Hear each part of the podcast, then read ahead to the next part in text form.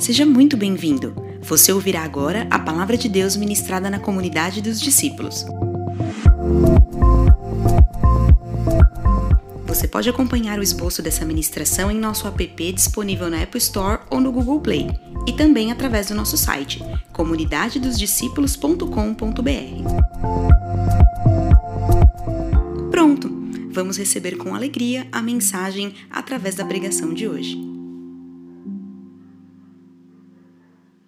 E eu quero compartilhar duas palavras com você hoje e no próximo domingo para falar sobre a generosidade no reino de Deus. Diga comigo, a generosidade no reino de Deus. E eu quero começar hoje a falar sobre isso, sobre a luz da palavra de Deus. Quero ler vários textos bíblicos com você para trazer fundamentos e base para nós a respeito da generosidade, da contribuição, da entrega. Ontem tivemos é, uma primeira ação social nossa como igreja, né, em conjunto, é, nas ruas, entregando comida para quem precisa e roupa de frio, né? Eu ainda não é, conversei rapidinho com o Danilo, que estava ontem, e eu não estava porque estava fazendo um casamento. Ontem eu fiz dois casamentos, os irmãos estão casando, a pandemia está acabando, está todo mundo casando, né? Glória a Deus, tinha uns casamentos represados, glória a Deus. Mas eu ouvi boas notícias já, bem rapidinho ali com ele, mas eu compartilhei com os irmãos que mais do que aquilo que acontece na vida das pessoas que recebem, é algo poderoso que acontece na vida de quem é generoso. Generoso com o seu tempo, com o seu recurso, com o seu dinheiro, com a sua própria vida, com o seu intelecto, com tudo que pode ser para abençoar a vida de outros. Deus nos transforma à medida que nós abençoamos a vida de outras pessoas. Quantos já passaram por essa experiência? É muito precioso isso. Então, a generosidade no reino de Deus fala sobre uma disposição completa do nosso ser. Ah, Para falar sobre a generosidade do reino de Deus, eu, eu, a gente precisa é, falar de alguns fundamentos, e eu quero falar de alguns deles hoje, é, para continuar no assunto na semana que vem, mas é, especialmente, começando agora, falando com você sobre a relação entre Deus e o dinheiro, a relação entre Deus e a riqueza.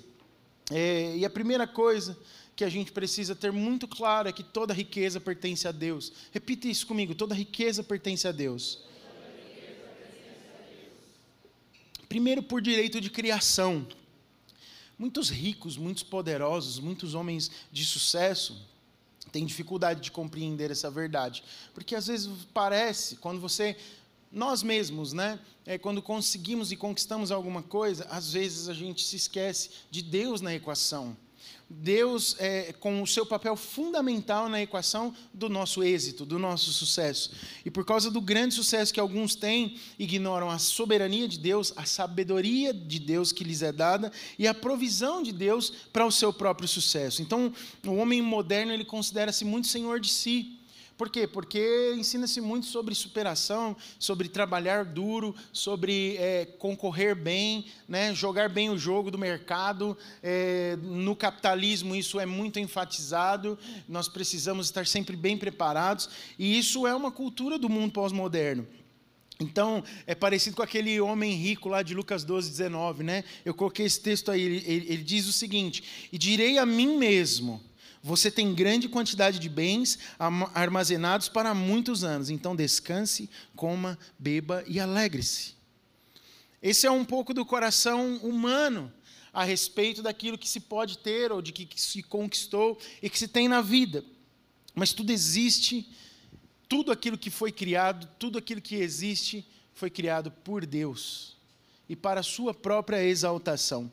Uh, no Salmos de número vinte e quatro, capítulo vinte e quatro, verso um, diz assim: do Senhor é a terra e tudo o que nela existe, o mundo e os que nele vivem. Está aparecendo o versículo aí? Leia comigo bem forte.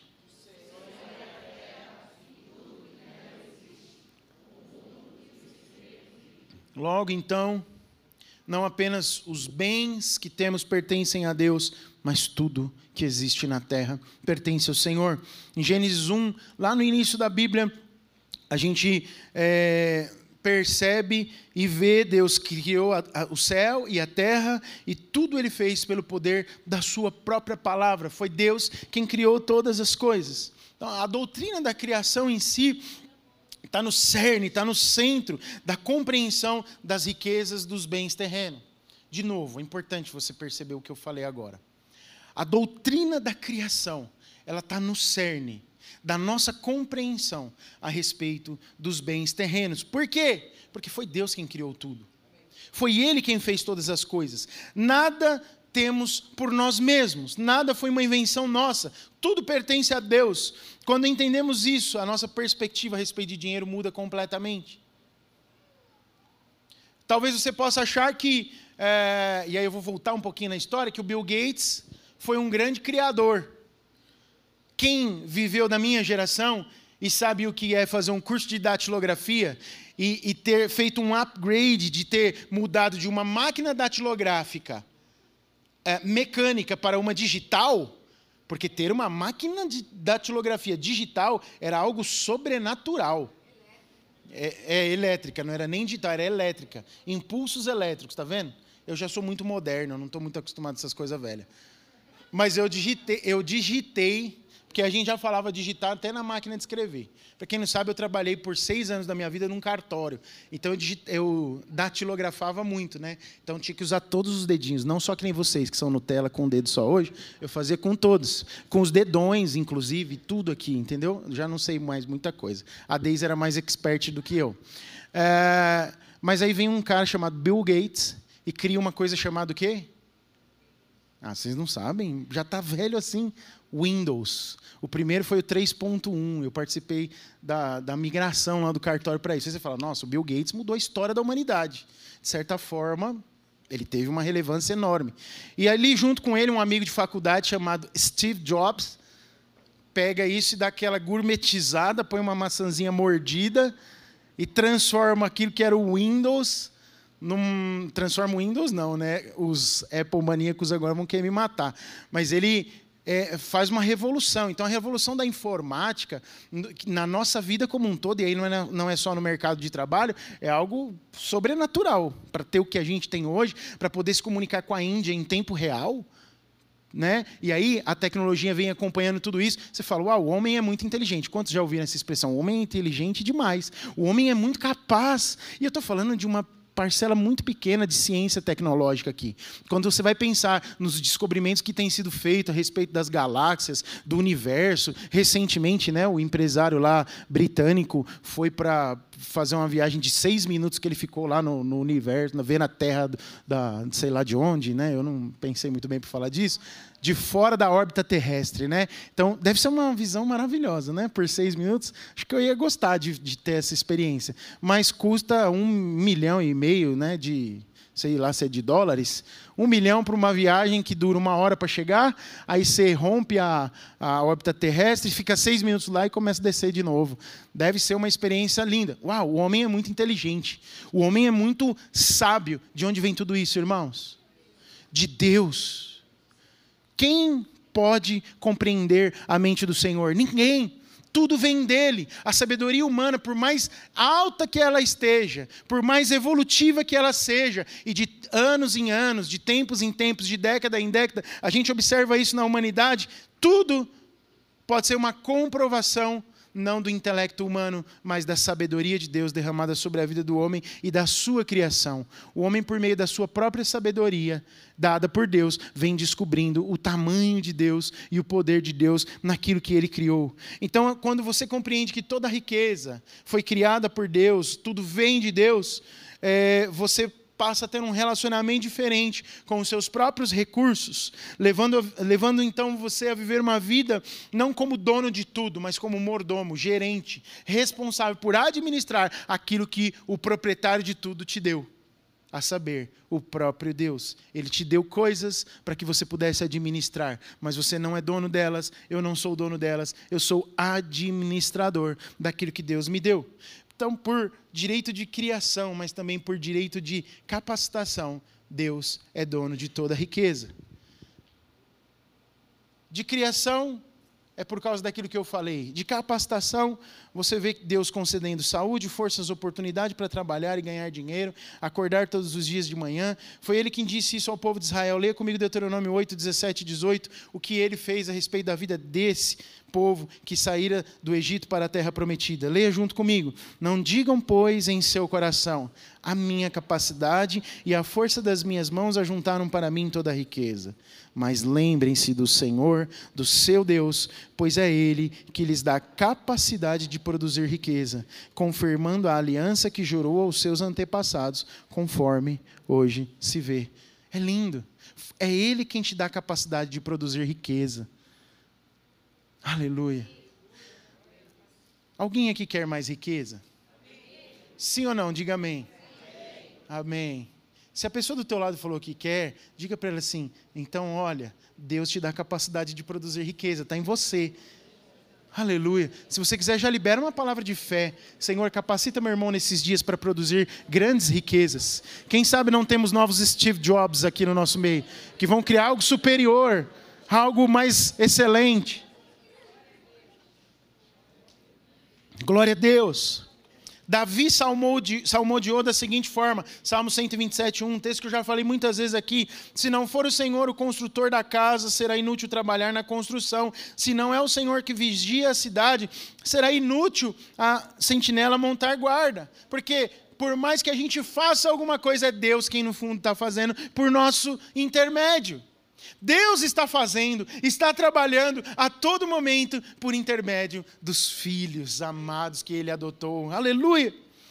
Paulo, escrevendo a Timóteo, na parte C do versículo dezessete do capítulo seis, ele diz assim, Deus que tudo nos provê ricamente, para quê? Para nossa satisfação. Ele é tão bondoso e tão amoroso que nos provê do melhor para que nós possamos, aleluia, ter satisfação naquilo que é a provisão dele. Então nós precisamos entender nosso papel nisso tudo. Deus, dono de tudo, Deus se reserva o direito de abençoar exatamente quem Ele quer, os esforços de quem Ele desejar.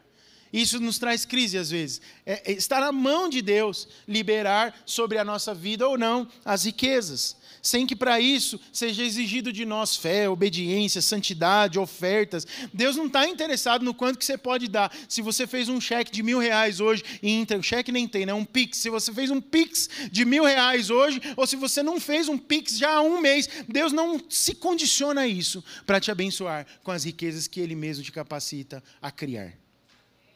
Não tem nada a ver com o que você pode dar. Então, se você achou em algum momento da sua vida, você que me ouve, que se quanto mais você ofertar, quanto mais você der de dízimo na igreja, isso vai produzir mais riqueza para você, eu queria frustrar a sua expectativa hoje.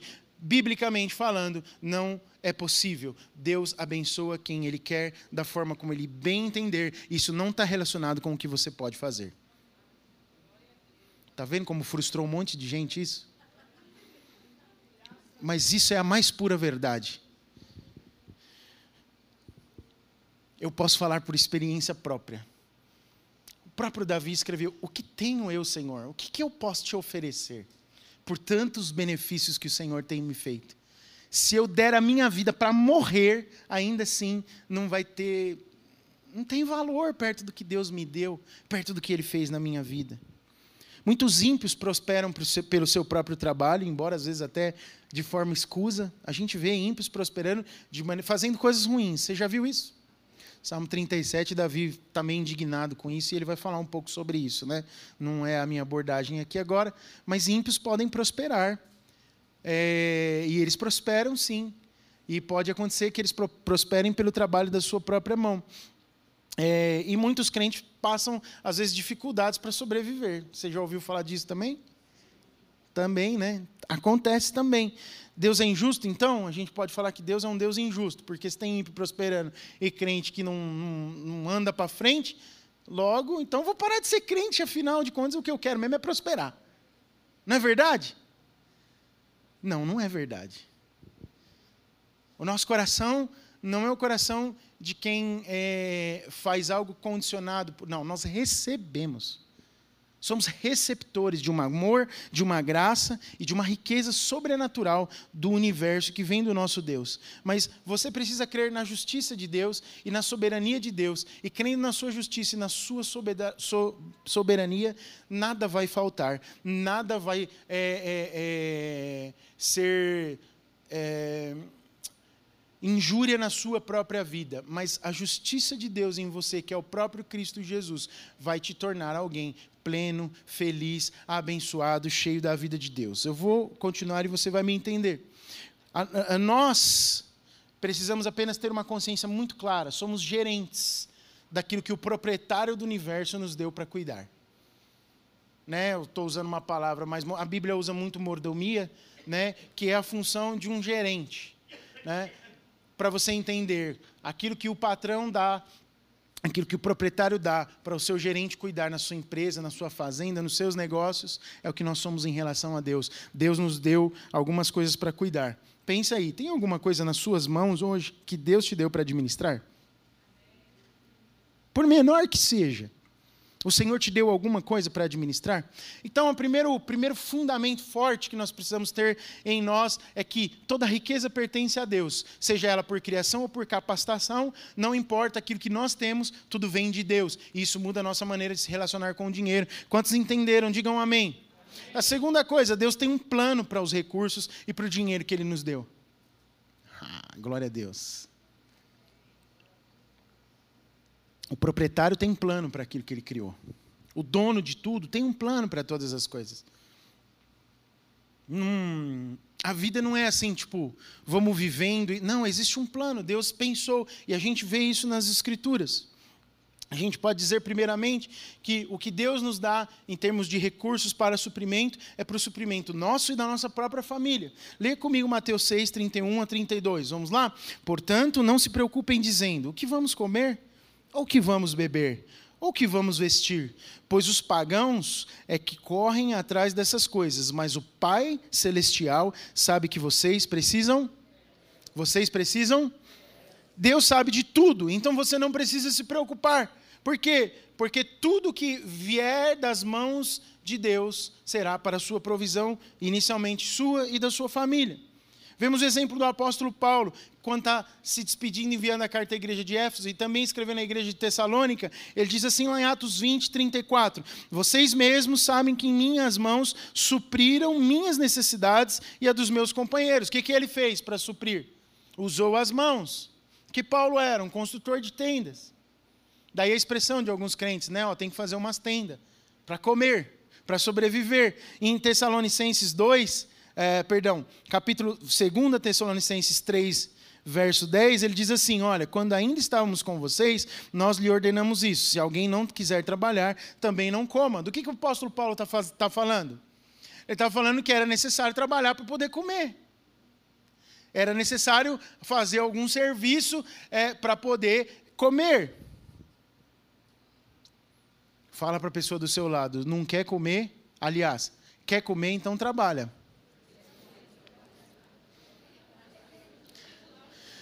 Tem gente que só quer comer. Criança quer o quê? Comer. Às vezes a gente tem umas crianças grandes demais, né? Que come que é uma beleza. Vai precisar trabalhar também. E é tão precioso, né, que tem um tempo da vida que a gente vive suprido por Deus. Meu pai brinca comigo. Olha, agora, quando eu casei, aos quase vinte e três anos de idade, eu tinha vinte e dois... Para vinte e três, ele falou, agora você me deve quase vinte e três anos de comida, hein, cara? Brincando, obviamente, né? Eu falei, é, pai, foi comida, hein? Foi um grande investimento. Era menor, né? Eu continuei investindo, segui a, a, a orientação. Deus é tão poderoso que por um longo tempo da nossa vida, a gente é muito provido. Somos filhos, não falta nada. Mas chega um momento da vida em que, como pais e mães, nós também somos supridores. Por quê? Porque recebemos tudo do Pai Celestial e, portanto, podemos ser mordomos e abençoar, primeiramente, os nossos da nossa casa. Então, os recursos que Deus nos dá, nos dá também é para isso. Paulo fala a Timóteo, no, na sua primeira carta, no, no verso oito do capítulo cinco, o seguinte: se alguém não cuida dos seus parentes, especialmente dos seus da própria família, negou a fé e é pior do que um descrente, né? O cuidar, aqui a palavra original do cuidar fala de provedor, fala de provisão, provisão de tudo, né? De comida, de vestimenta, de abrigo. A gente sabe que Deus, Ele pode nos pedir em algum momento alguma coisa que vá na contramão, inverta a ordem. A gente vê lá em primeira Reis dezessete, parte B do versículo treze, é, o seguinte texto: mas primeiro faça um pequeno bolo com o que você tem e traga para mim, e depois faça algo para você e para o seu filho. Do que esse texto está tratando? Do profeta dizendo para a viúva: olha, eu preciso comer. E ela fala: eu tenho um pouco de farinha aqui, um pouco de azeite, eu vou fazer, comer e vou morrer com meu filho. Ele fala: faça algo primeiro para mim, e depois você vai fazer para o seu filho. E que Deus faz? Um grande milagre. Por que que Deus inverte a ordem das coisas às vezes? Porque Ele está testando a nossa fé, fazendo-nos enxergar aonde está a nossa confiança. É na força do nosso trabalho? Veja só, por mais que o apóstolo Paulo tenha dito que é necessário trabalhar para comer, ele tinha plena convicção de que o suporte e o sustento para ele vinha do alto, vinha dos céus.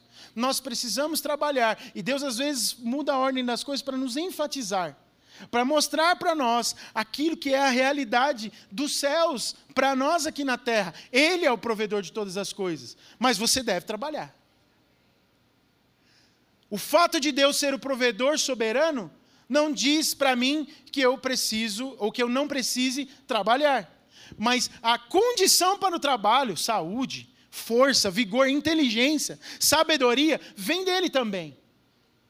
Por capacitação, Ele é o provedor de todas as coisas. Logo, nós fazemos isso porque nós não somos um fim em nós mesmos. Nós fazemos isso para abençoar. Para abençoar, primeiramente, os nossos. Portanto, você vê que Deus faz algumas coisas, às vezes, para mostrar o seu milagre. Quantos aqui já experimentaram milagres sobrenaturais do céu, de provisão financeira na sua vida? Digam amém. Amém. Não foi só a viúva de Sarepta, né? Nós temos no tempo presente a manifestação do poder de Deus por meio dos seus milagres. Vemos uma, uma estratégia terrível do inferno sobre a vida das famílias, que são vícios, bebidas, vícios em bebidas, jogos, drogas, drogas lícitas, né, como o cigarro, por exemplo, o fumo, é, mas também, às vezes, drogas ilícitas, ilícitas, que faz com que aquilo que é, deveria ser para suprimento da casa vá pelo ralo. É uma estratégia do inferno essa. Às vezes você vê pais que ganham até um salário razoável, que daria para dar uma condição até razoável e boa para suas famílias, mas o vício, o bar, o jogo, a sinuca, o baralho, o bingo, o, o, o fumo, a cachaça, a desgraça, rouba o dinheiro e joga pelo ralo. Quantos já ouviram falar de uma situação como essa? Isso é do inferno. Deus está provendo alguma coisa, mas a mordomia é completamente ignorada por um ser humano que está vivendo na miséria, mas podia estar vivendo abençoadamente. E às vezes tem um servo, um filho, uma filha ali que precisa de milagres naquele ambiente. E Deus é um Deus que faz milagres até que o roedor das riquezas de Deus seja destruído na vida dessa família. Então, enquanto isso, é quando existe esse bom rendimento dentro de casa, mas com, por causa de má mordomia, ou má administração, ou falta de administração, se gasta tudo em coisas supérfluas, simplesmente vivendo a vida sem pensar em nada, e aí passa-se necessidade. Come Big Mac, mas às vezes não tem é, roupa para vestir adequada. Porque o Big Mac está caro hoje, o número é muito caro. E para aquilo que oferece, acho que o meu hambúrguer lá de casa está melhor, viu? O hambúrguer que eu faço com a carne moída mesmo, eu apertando assim, ó. É melhor do que aquele lá, e é caro. Eu dei o exemplo do Big Mac. Ah, meu Deus do céu, agora vamos falar que eu não gosto do McDonald's. Não, eu gosto também, tá tudo bem, eu como o McDonald's também, raramente, né? Mas para me referir a coisas supérfluas. Às vezes a, as pessoas invertem a ordem de prioridade das coisas. Tudo te é lícito, mas em algum momento da vida, alguma coisa que você fez, você não vai poder fazer num outro determinado momento. Então você precisa ser bom administrador. Eu vou entrar nisso mais na frente, mas não quero falar especialmente sobre a mordomia hoje. Mas a primeira coisa para a qual Deus te dá suprimento e recursos financeiros é para que você supra a sua própria necessidade familiar, sua e dos seus próximos. A segunda coisa é para abençoar outras pessoas. Deus faz isso. Nós não temos no Brasil um nível de pobreza é, tão acentuado como em outros países do mundo, a Índia, por exemplo, alguns países da África. Mas nós vemos claramente uma preocupação de Deus nas Escrituras com os pobres, as viúvas e os órfãos. E eu posso emprestar um pouquinho daquilo que a gente ouviu nas duas últimas semanas. No próximo slide meu aí, tem alguns textos que reforçam isso bem rapidamente. Salmo dez, quatorze diz assim: tu és protetor do órfão. É o final do versículo esse. Deus é o quê? Protetor do órfão. Oséias quatorze, três, também no finalzinho do versículo três, ele diz: tu amas o órfão. Em Salmo sessenta e oito, cinco diz: pai para os órfãos, órfãos e defensor das viúvas é Deus em sua santa habitação. Ele é provedor para esse, para essa classe de pessoas. E Tiago um, vinte e sete diz o quê? Leia junto comigo bem forte. A religião que Deus...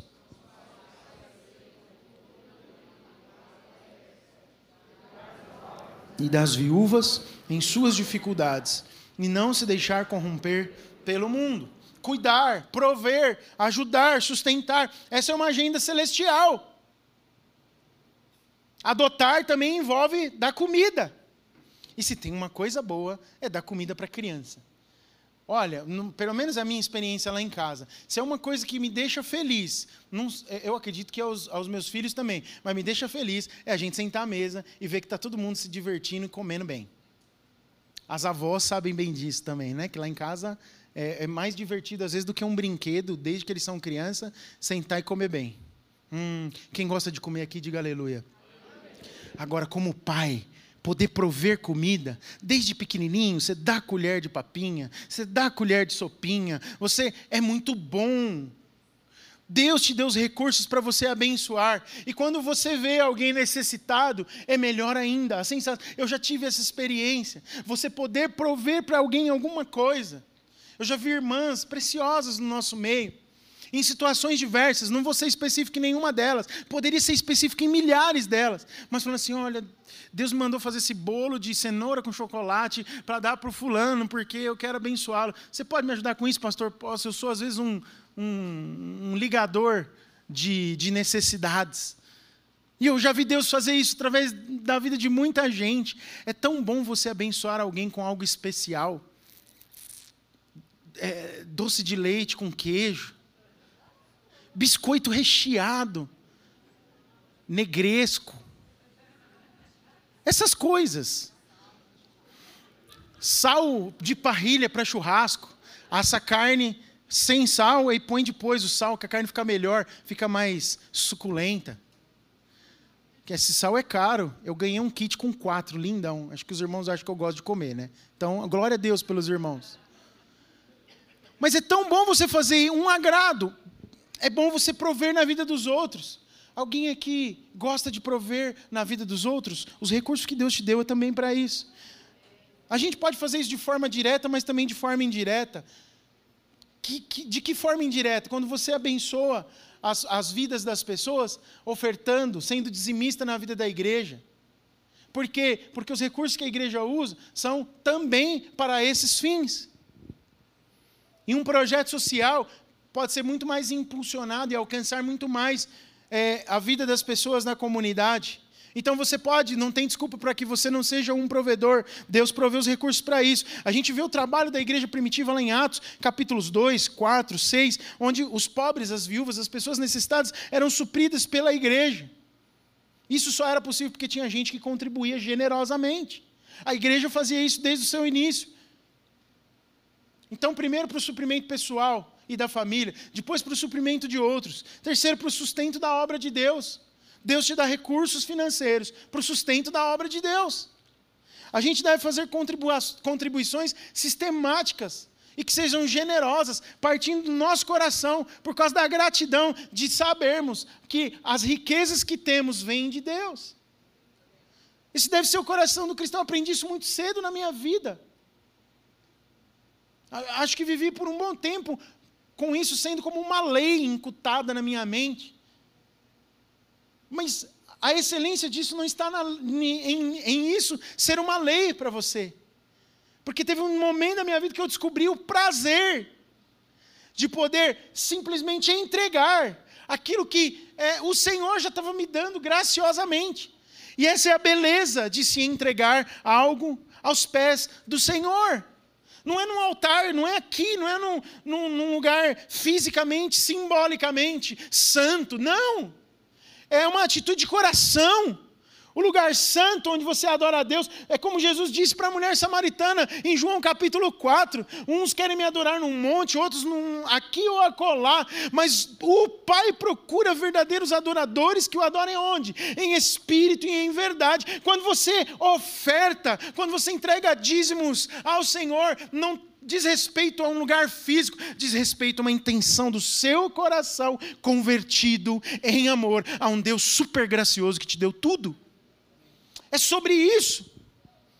A igreja, que é um, um, um organismo, que é espiritual, ela é sustentada pelo Senhor. A gente já ouviu diversas vezes, ela é sustentada pelo Senhor. Mas talvez seja certa ignorância dizer, Deus não precisa de dinheiro. Eu posso dizer que, Por, por causa de um coração endurecido, que não oferte ou que não entregue aquilo que tem recebido do Senhor, na sua obra, Deus não vai parar, por causa de um coração endurecido. Sim ou não? Porque nada para o plano de Deus. Então não é por causa do meu endurecimento ou do seu endurecimento, que algo projetado por Deus não vai acontecer. No entanto, é necessário um quebrantamento de coração, para que a gente possa contribuir com o reino de Deus. E isso é poderoso quando acontece na vida da igreja, porque uma igreja próspera é uma igreja que é generosa. Famílias prósperas são famílias generosas. Famílias que amam entregar, abençoar, ver os outros felizes, ver os outros comendo bem, ver os outros viajando. Quando você vê alguém viajando, você fica com raiva ou você fica feliz? Esse pode ser um bom termômetro da sua generosidade.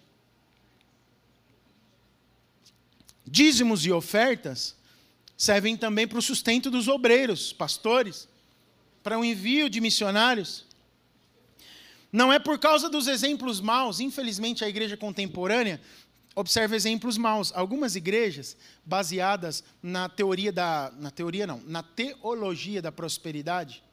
Você já ouviu falar da teologia das, da prosperidade? Basicamente, qual é a essência da teologia da prosperidade? É um toma lá da cá. Entrega o máximo que você puder, que Deus vai te devolver algo sobrenaturalmente superior àquilo. Então, por isso tem desafios. Esses dias eu vi um videozinho, porque agora a internet potencializou tudo, as coisas boas e as ruins, não é verdade?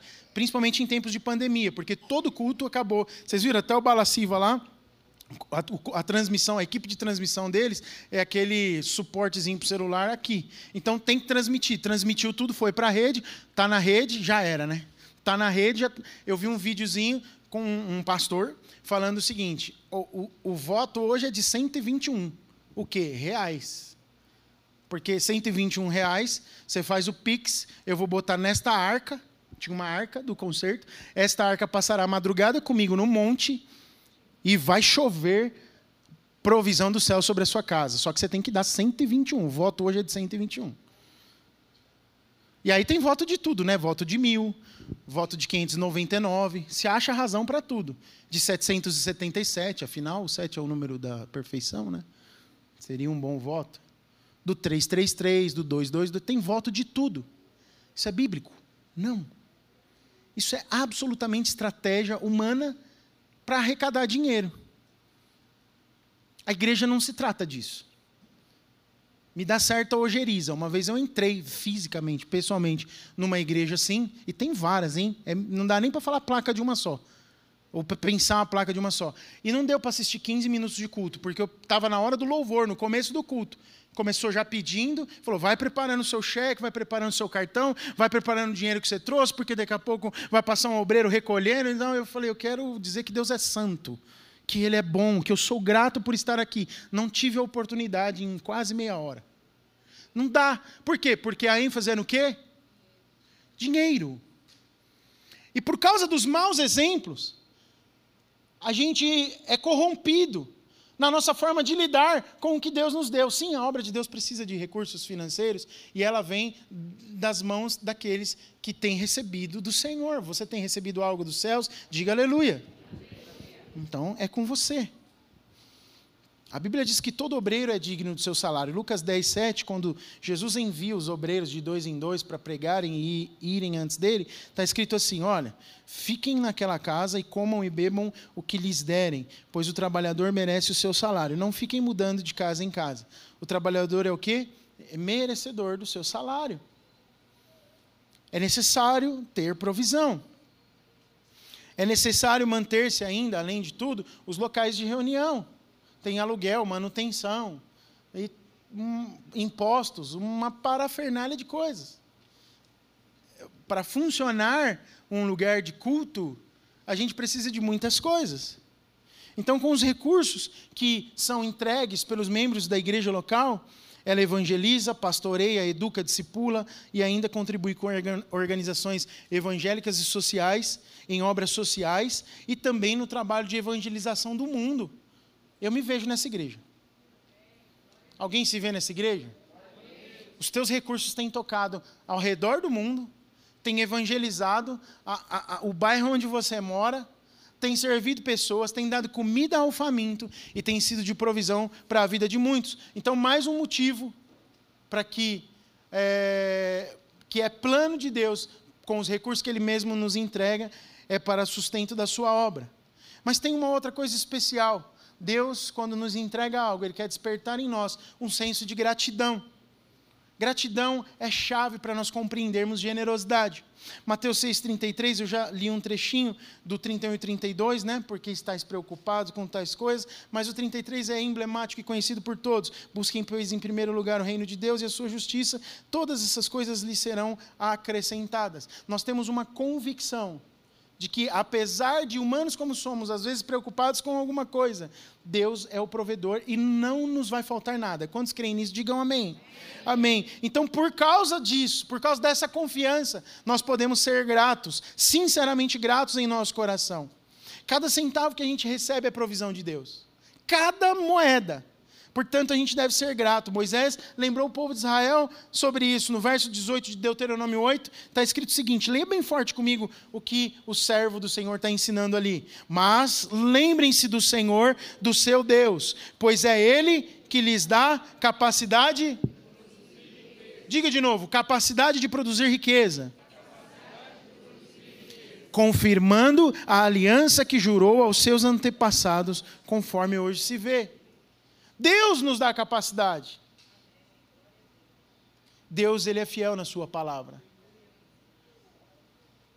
E se tem uma coisa que enche o meu coração de gratidão, é a fidelidade da palavra de Deus. Pense na sua vida. Pense no que era para você ser e pense no que Deus te transformou. Pense no que Ele fez, nos grandes feitos do Senhor. Ele te deu capacidade. Todo cristão sincero deveria refletir sobre o uso que faz do próprio dinheiro e lembrar que prestará contas a Deus sobre aquilo que recebeu. Isso é muito importante. Você prestará contas a Deus de tudo que você recebeu. Parte da nossa obra testada no julgamento do trono branco, onde Cristo fala, falará, crente, irmão e irmã, deixa eu ver aqui o que é que você fez com que, com que eu te dei. Deixa eu ver o, como você foi gerente das riquezas que eu coloquei nas suas mãos. Tinha um propósito. Deus te pôs no meio de um povo com um propósito. Deus te salvou com um propósito. Deus escolheu você para estar sendo influenciado e influenciar essas pessoas desse tempo com um propósito. E Deus te deu um emprego, te deu salário, te deu dinheiro, te colocou aonde colocou com um propósito. Você prestará contas a Deus sobre isso tudo que Ele fez na sua vida. É isso. Deus te obriga a alguma coisa? Sim ou não? Não! Você não precisa trazer um cheque, você não precisa fazer um Pix especial. Não! Deus não está pedindo nenhum valor específico para você. Deus está dizendo, você é mordomo de tudo que eu criei. Tó, usa, desfruta, seja um abençoador das nações. Glória a Deus. Muitos, infelizmente, muitos se tornam escravos do dinheiro. Sendo ele pouco ou muito. Sem, tendo muito dinheiro ou tendo pouco, a gente vê pessoas escravas, que acabam envolvidos com a preocupação em torno do dinheiro que se tem, permitindo que a sua vida seja governada pelo quê? Pelo dinheiro. Seja ele muito ou pouco. E não utilizam um instrumento que Deus te deu, que Deus lhes deu, como bênção para a sua própria vida, para a vida de outros, e especialmente também para a obra de Deus. Às vezes Deus te está te dando recursos para que você seja um abençoador. E você, por causa da preocupação, não vivendo o que está lá em Mateus seis, você acaba retendo aquilo que poderia ser potencializado na sua mão. Deus, Ele tem um propósito para tudo que nos dá. A doação é a essência da linguagem de Deus. Deus é um Deus doador. A gente vive numa sociedade que é marcada pelo individualismo, pelo egoísmo. Generosidade parece cada vez, cada vez ter menos espaço entre os seres humanos. De fato, é um valor que está na contramão da lógica do mundo. Eu falei no início isso. Hoje nós vivemos um mundo de muitos players, né? Como se diz tecnicamente, muitos jogadores, de muita competição e concorrência, onde você enxerga o ser humano ao seu lado como um competidor, um adversário. Competição fica para dentro das quatro linhas, seja lá do que for. Do futebol, do tênis, do vôlei. A gente está vivendo aí as Olimpíadas, né? As mais esquisitas da história da humanidade, né? Sem público, aquela coisa... E ainda, eu lembro que ontem, depois que eu cheguei em casa de um casamento, eu, eu vi que estava passando uma competição, que tinha um brasileiro competindo, fui assistir... E é aquela coisa meio estranha, sem público, né? A arquibancada construída para aquilo. E a competição é acirrada. Era a competição de skate. O brasileiro ficou em segundo lugar, medalha de prata. Yes! Vocês viram que eu gosto de competir, né? É mó legal, não é legal? É o Kelvin. Eu nem sabia que ele existia, mas agora eu sei. Kelvin, medalhista de prata nas Olimpíadas do Japão. E ele foi, fez, ele tinha uns sete votos, fez algumas seguras e tal, mas os caras que vinham, americano lá, meu Deus, tentava coisa mais maluca, mas competição pura. Qual que é o propósito ali? Ganhar um do outro. Aí não pode trazer isso para a vida interrelacional, não dá. Eu vou querer agora sempre fazer algo mais, mais legal que o Danilo para mostrar que eu sou melhor que ele. A gente está trazendo uma visão humanista do mundo para a nossa vida pessoal e transformando a nossa vida numa Olimpíada. Precisamos ganhar de alguém, precisamos competir, precisamos ter mais dinheiro. Não é esse o propósito de Deus com que Ele te deu. Muito pelo contrário, Ele quer que você seja um abridor de caminho, um impulsionador de propósitos, aquele que ao invés de querer se destacar, envie muitos para o seu destino profético. Isso às vezes envolve você colocar os seus recursos. Eu ouvi um testemunho uma vez de um irmão, numa grande igreja americana, que adotou um jovem que não podia pagar os seus estudos, de uma família simples, pobre da igreja. E ele falou com os pais do menino, falou, eu queria apoiá-lo. Ele pagou todo o ensino médio, a formação dele, dando para ele o melhor que ele podia, e também a sua universidade. O menino se tornou um grande profissional na área dele. Não é lindo isso? Ele não, ele não adotou o menino. O menino tinha pai, tinha mãe, mas não tinha condição financeira para aquilo. Será que nós vamos ver isso na nossa igreja um dia? Alguém que fala assim, eu quero pagar a faculdade de T I para aquele garoto ali, porque eu vejo que ele é especial, ele tem um potencial muito grande, mas a família dele não está assim, podendo pagar aquela faculdade, e eu tenho esse recurso, eu com tudo que Deus me deu, sendo um bom mordomo, vou pagar a faculdade desse menino. ou dessa menina? Aleluia. Eu acho que isso pode se aproximar um pouco daquilo que a igreja primitiva vivia, de vender os seus bens e abençoar o outro. O irmão lá que tinha uma B M W e uma Ferrari, ele vendia um dos dois e abençoava o outro. Aleluia. Parece que isso nos dá um choque. Não dá uma incomodada. Te incomoda? Mas não é legal? O que, que você preferia ser? O jovem que ganha a faculdade de presente de um irmão da igreja? Ou a pessoa que dá a faculdade de presente para alguém? O que, que você preferia ser? Fala aí, Deus vai ouvir o que você vai falar. Fala. Fala isso para os céus. Sabe por quê? Porque o Senhor é aquele que te faz produzir riquezas. E segundo o coração que Ele mesmo coloca em você.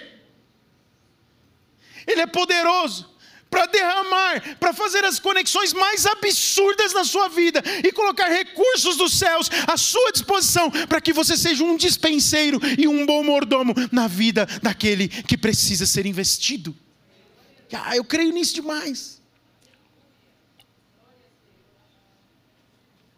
É tão bom quando eu faço um apelo aqui, olha, não falta nada nesse sentido. Irmãos, eu preciso de provisão, preciso de mantenedores para a escola de música, que a gente tem tocado aqui, e aí a aula com professores, às vezes, externa é mais cara, eu preciso pagar os professores, né? Sempre alguém vem com um recurso, e Deus tem provido isso, e os, e os adolescentes têm estudado música, e nós temos mantido o Ministério de Louvor da Igreja ativo, e isso vai crescer, vai aumentar, e eu louvo a Deus porque tem provedores e provedoras dos céus. Aleluia, você pode aplaudir Jesus porque existe provisão do céu na nossa vida. Glória a Deus. Rick Warren disse o seguinte: quando você dá, você se parece mais com Deus. A gente é mais parecido com o Senhor quando a gente entrega com o coração aberto. Uma das maiores provas na vida de um cristão é a sua relação com o dinheiro. É um teste para nós isso. O dinheiro é um teste de Deus para a nossa vida. O pastor Robert Morris, ele escreveu um livro chamado Uma Vida Abençoada. Eu pensei aqui uma frase, um, um trecho, que diz o seguinte, leia aí comigo. A forma como você lida com o dinheiro revela com destaque quais são as suas prioridades, as suas lealdades e a sua afeição. Na verdade, isso está diretamente relacionado com muitas das bênçãos de que você desfrutará ou não na sua vida. Aquilo que você vai experimentar em termos de bênçãos na sua vida terrena está relacionado diretamente com a forma como você lida com os recursos financeiros, com o dinheiro que Deus tem te dado. Quantos creem nisso? Digam amém. Amém. Você crê nisso mesmo? Então a gente precisa melhorar cada vez mais a nossa forma como lidamos com o dinheiro. Qual é o inimigo da generosidade? É o egoísmo. Tiago três dezesseis, lê bem forte aí comigo. Pois onde há inveja e ambição egoísta, aí há confusão e toda espécie. Uma ambição egoísta produz males e confusão. A gente já nasce egoísta, mas quando renasce em Cristo Jesus, a gente renasce generoso. Por quê? Porque a nossa mente ela é transformada. E aí nós mudamos o, o, o chipset da mente, né? Passa a ser agora generosa. Não é mais uma mente que só atrai para si, não. É uma mente liberal para abençoar. E isso só é possível por meio do quê? Do nascimento, do novo nascimento em Cristo Jesus. Falar isso que eu estou falando aqui para quem não é nascido de novo é bobagem. Não serve, não dá. Por quê? Porque eu já tenho mais do que, do que me preocupar. Eu tive um amigo, já devo ter falado isso aqui em algumas vezes, ele não, a esposa dele não sabia quanto ele ganhava de jeito nenhum. Eu falei, por que, cara, que a sua esposa não sabe quanto você ganha? As contas são separadas? São, são separadas. Ela tem a dela, eu tenho a minha. E a gente estava vivendo um momento bom, ganhando bem, tanto eu quanto ele, por oportunidades legais na empresa. Falou, mas poxa vida, é maior celebração em casa. Recebi cem reais de aumento, yes! Recebi mil reais de aumento, uau! Você celebra isso com a sua, com a sua família na sua casa? quinhentos reais de aumento hoje, vai bem, não vai não? Quem gostaria aí? Quem gostaria, diga glória a Deus. Que então a mais todo mês era de Deus, hein? Oh, aleluia! E o cara não celebra isso com a família, por quê? Porque ele falou, não, o maior, maior gafanhoto que tem na minha casa é minha mulher. Hum. Ela não pode saber que eu recebi aumento. Eu guardo, e aí isso é pro bem dela. Meu Deus do céu, do céu, Jesus querido, tem misericórdia. Do que que fala isso? De egoísmo, porque ele mantinha os mimos dele para ele mesmo. Ele tinha lá as coisinhas dele que eram intocáveis. Nós não podemos ter esse coração. Por que que ele era assim? Porque não tinha nascido de novo. Você nasceu de novo. Você que me ouve aí, que nasceu de novo. A essência do coração daquele pelo qual nascemos de novo é a generosidade, é a doação, é um coração entregue para abençoar. Nós precisamos refletir isso com a nossa forma de viver. Segundo Coríntios nove, sete diz assim, Paulo ensina na igreja de Coríntios, cada um dê conforme determinou em seu coração, não com pesar ou por obrigação, pois Deus ama quem dá com? Deus ama quem dá com? Dízimos e ofertas, eles se revelam um ato de adoração ao Senhor quando eles são prioridades para nós e quando tem-se alegria em fazer. É necessário alegria e dar-se prioridade. Pastor, que prioridade? Não, tem que fazer parte da minha agenda. Eu lembro que uma vez na minha vida, depois de muito tempo, que eu já ofertava, eu aprendi isso, olha, faça uma... uma programação sistemática de oferta, porque oferta, é, a gente, pelo menos eu tinha esse hábito, eu pegava o que tinha no bolso, dois reais, um real, uma moeda, alguma coisa. Eu já vi pastor fazendo apelo de oferta até assim, olha, eu quero fazer um desafio a você agora, você vai pôr a mão no bolso, vai tirar o que você tem e vai dar a nota maior.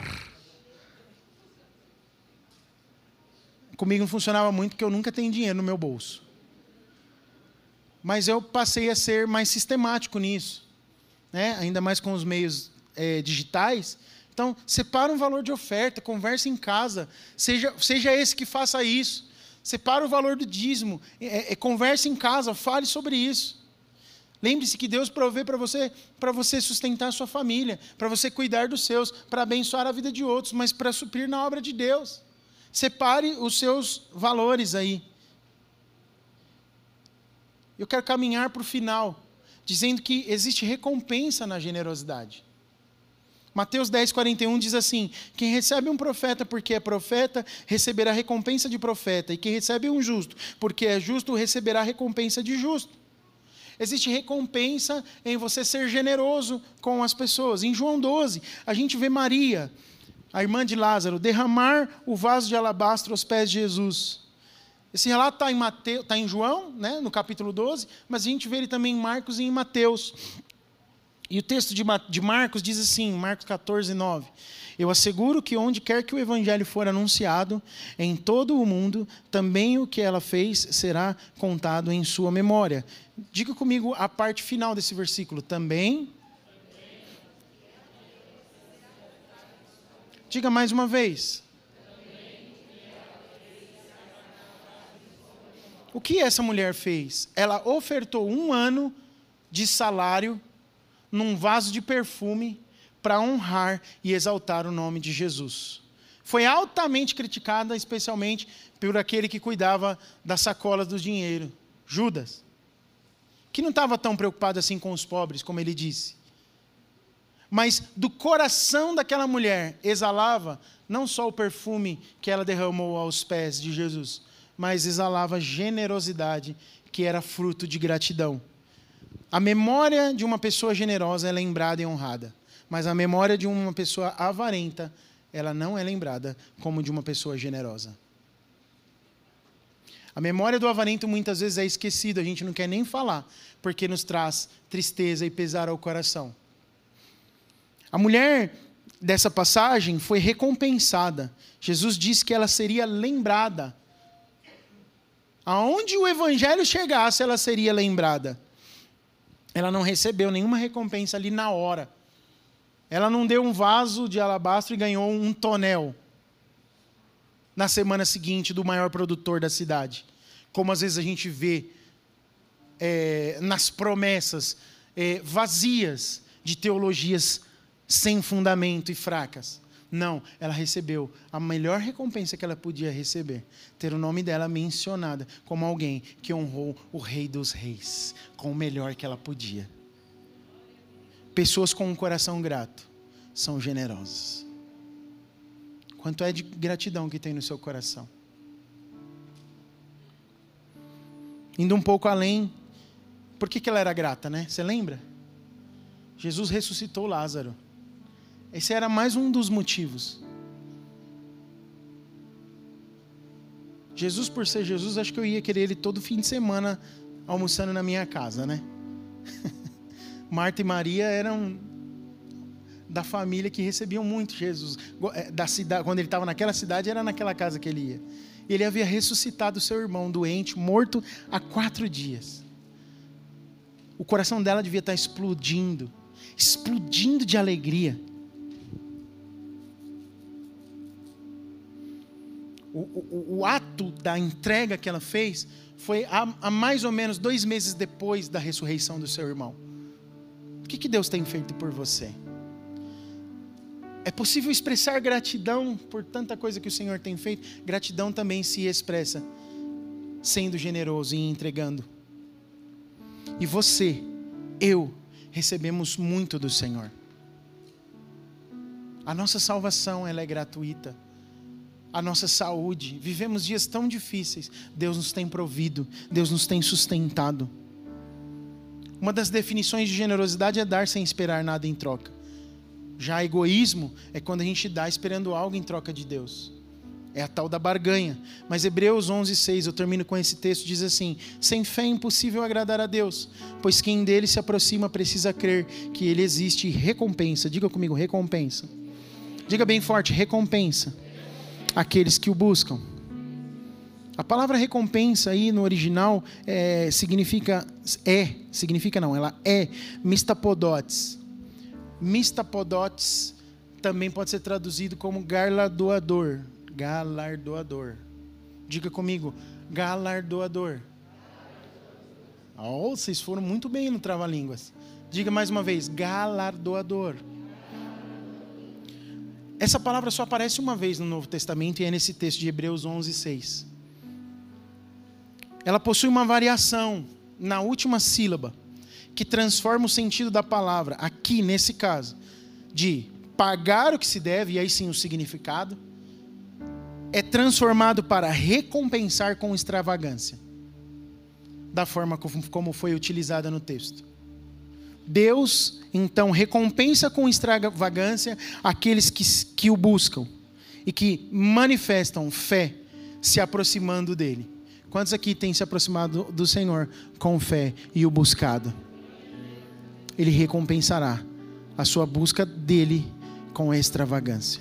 Não é pelo que você pode dar, não é pelo tamanho do Pix ou do cheque ou da transferência que você possa fazer, mas é pela, pela forma intencional que você o busca, porque um coração convertido e agradecido transborda generosidade. Deus não vai recompensar a quantidade do que você entregar, mas ele vai recompensar a atitude do seu coração. Guarde essa frase. Deus não vai recompensar a quantidade, mas ele vai recompensar a atitude do coração. Ele recompensa porque ele decidiu recompensar. Não tem nada a ver com você, nada a ver comigo. Ele recompensa porque é a natureza dele ser um recompensador, um galardoador. Deus é bom, Deus é doador. Ele doou a vida do próprio filho. O fator mais profundo do que a recompensa por meios materiais é que lá em Gênesis, quando você lê, ele diz que ele mesmo é a porção da nossa herança. Ele é a nossa herança maior. Eu não me lembro, mas eu acredito que foi numa das palavras que o Danilo ministrou aqui, dessas duas últimas, ele falava sobre isso.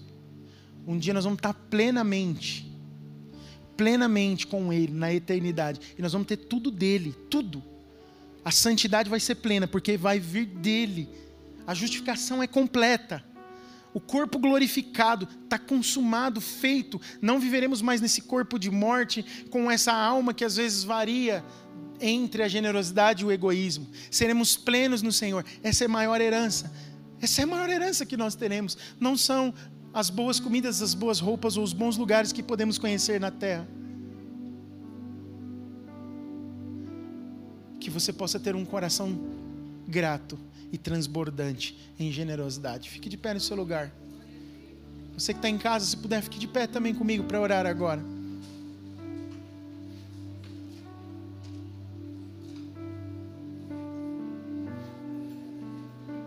Feche os seus olhos no seu lugar.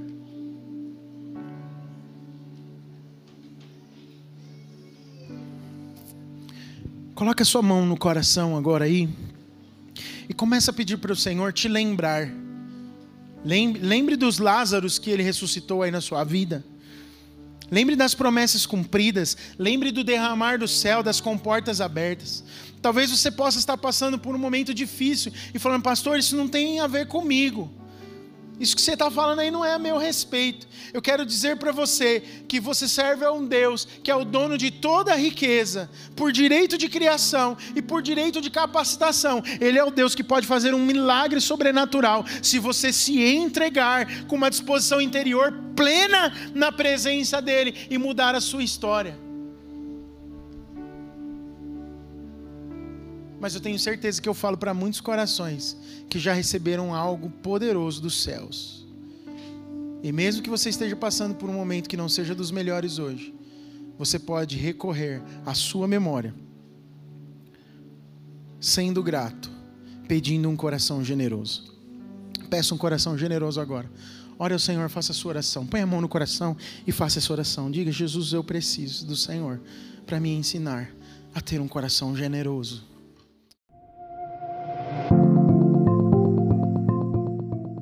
Esperamos que o Espírito Santo tenha inspirado você através dessa palavra.